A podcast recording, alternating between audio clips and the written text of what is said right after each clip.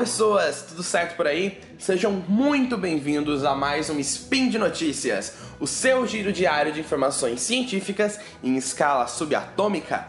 Meu nome é Gabriel Toski e hoje é dia 2 Caosian 2018 no calendário Decatria e dia 12 de setembro no calendário que tá aí pra usar, se quiser, ninguém vai jogar.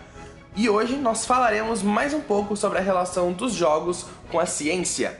Começamos com um videogame que pode ajudar adolescentes a desenvolver empatia, como jogos de Atari estão sendo ponto de partida para cientistas melhorarem como criamos inteligências artificiais, e um jogo de tabuleiro que está ajudando a desvendar um pouco da história medieval.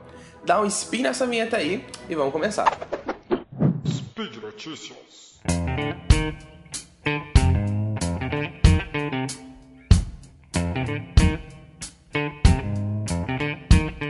E se você caísse com sua nave espacial em um planeta alienígena e como em um bom filme de ficção científica, sua missão fosse ajudar os seres que vivem nesse lugar estranho a resolver os seus problemas?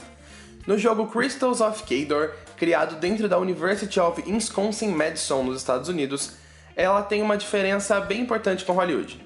Aqui os aliens não falam um bom português. Na verdade, eles falam uma língua completamente estranha e mesmo assim você vai ter que ajudá-los.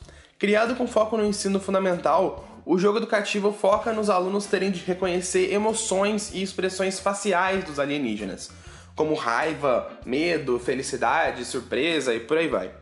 A ideia dos pesquisadores é incentivar nos alunos o sentimento de empatia, o que é considerado por eles o primeiro passo para outras ações e comportamentos pró-sociais. E o mais legal é que os resultados já estão vindo. Vários alunos jogaram cerca de uma hora do jogo por duas semanas e após o processo, os pesquisadores escanearam o cérebro deles e perceberam que as conexões de neurônios relacionados à empatia eram bem mais fortes naqueles que participaram do experimento. Além desses aí também mostrarem resultados mais positivos em testes de empatia feito depois das partidas, depois que eles jogaram. Crystals of Kador ainda não está disponível ao público para ser jogado e eu quero muito poder jogar ele e ver como ele funciona, mas é bem legal saber que os jogos já estão sendo usados não só como entretenimento, mas também como meio de comunicar e despertar sentimentos nos jogadores, inclusive no meio acadêmico. Inteligência artificial é um dos assuntos do momento há muito tempo e provavelmente não vai sair de moda tão cedo. A verdade é que muitos serviços estão começando a ter suas próprias IAs e mesmo que você não seja da área ou esteja ligado no mundo da tecnologia, volta e meia você ouve falar sobre isso. E sim, pesquisas em IA estão aparecendo por todos os lados, mas as técnicas que conseguimos desenvolver ainda não são perfeitas. A saída de alguns pesquisadores da Oregon State University, nos Estados Unidos, foi tentar descobrir o porquê de algumas inteligências artificiais funcionarem tão bem para algumas coisas e tão mal para outras. E é por que não fazer isso então usando joguinhos de Atari 2600? O foco da pesquisa foi as estratégias de inteligência artificial chamadas de aprendizagem por reforço, que de uma forma muito, muito simplificada, e pessoas da computação não me batam por isso, é como se as IAs aprendessem por tentativa e erro, sabe? O programa vai tentando soluções para um problema, no nosso caso, ele vai tentando jogar o jogo de Atari tentando conseguir cada vez mais pontos, e aprendendo se aquelas ações que ele tomou valem a pena ou são corretas de alguma forma. No caso dos jogos, o algoritmo lê a tela do jogo e a partir disso toma a decisão de qual botão apertar, para qual lado ir, quando atirar e por aí vai. Por um exemplo, vamos de Space Invaders. Só para lembrar aquele jogo do Atari velho, antigo, antigo, que tem os alienígenas em cima, eles vão descendo, aí você é uma navinha, você tem que ficar atirando nelas antes que eles desçam tudo. Lembrou? Então, a ideia da pesquisa é depois que a IA já estiver jogando muito bem Space Invaders, por exemplo, os cientistas podem apagar temporariamente algumas partes da tela e ver como a IA se comporta como se o programa não pudesse mais ver os tiros dos inimigos, ou então as próprias naves inimigas, ou visse uma nave de cada vez. E por aí vai, eles vão apagando pedaços da tela e vendo como a IA se comporta em cada situação.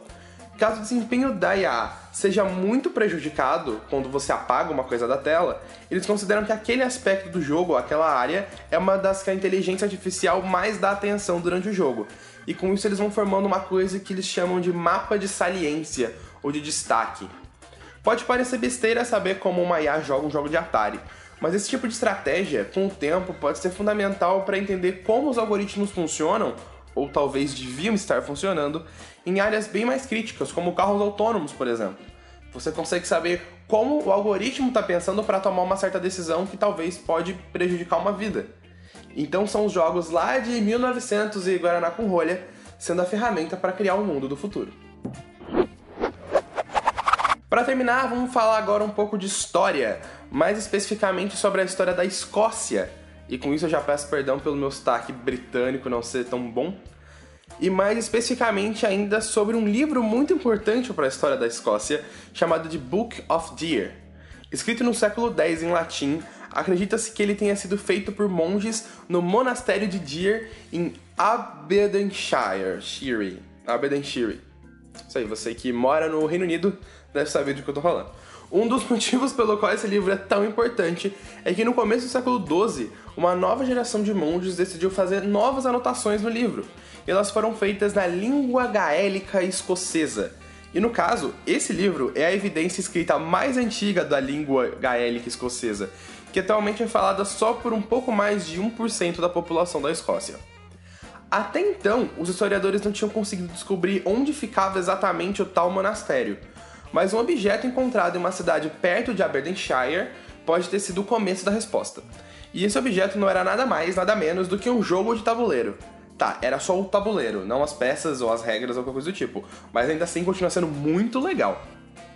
Eu vou ter que confessar, eu não fazia a mínima ideia de que jogo era esse quando eu li, até ver a notícia e procurar sobre ele para fazer o spin mas ele parece ser muito interessante. Ele se chama, e eu vou errar muito a pronúncia dele agora, Ineftaflu. É, é, ele tá em outra língua, tá em inglês isso aqui. Em inglês eles chamam de King's Table, ou Tabuleiro do Rei, alguma coisa assim. Ele é um jogo para dois jogadores num tabuleiro que parece muito um xadrez. Um controla o rei e os seus subordinados. São peças que ficam no centro do tabuleiro. E o outro controla peças atacantes que querem tentar destruir o rei e ficam nos quatro cantos. O jogo parece muito legal, tem regras bem simples até, e eu vou deixar aí no post o link com as regras do jogo e uma versão online para você poder jogar ou com o computador ou com um amigo do seu lado. Fechado? Os pesquisadores dizem que esse tipo de jogo não era algo de fácil acesso na população da época, e provavelmente fazia parte realmente de um monastério ou alguma construção parecida.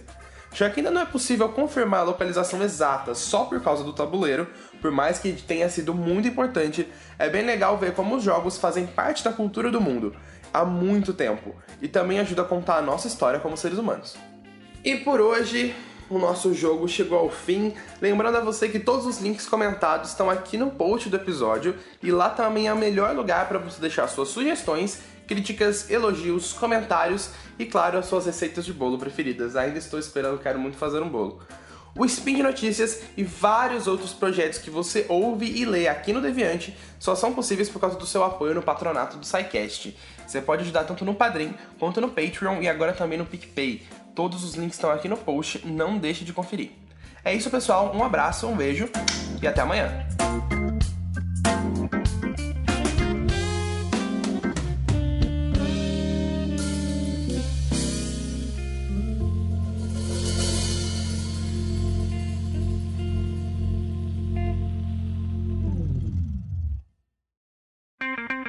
Edição por Felipe Reis.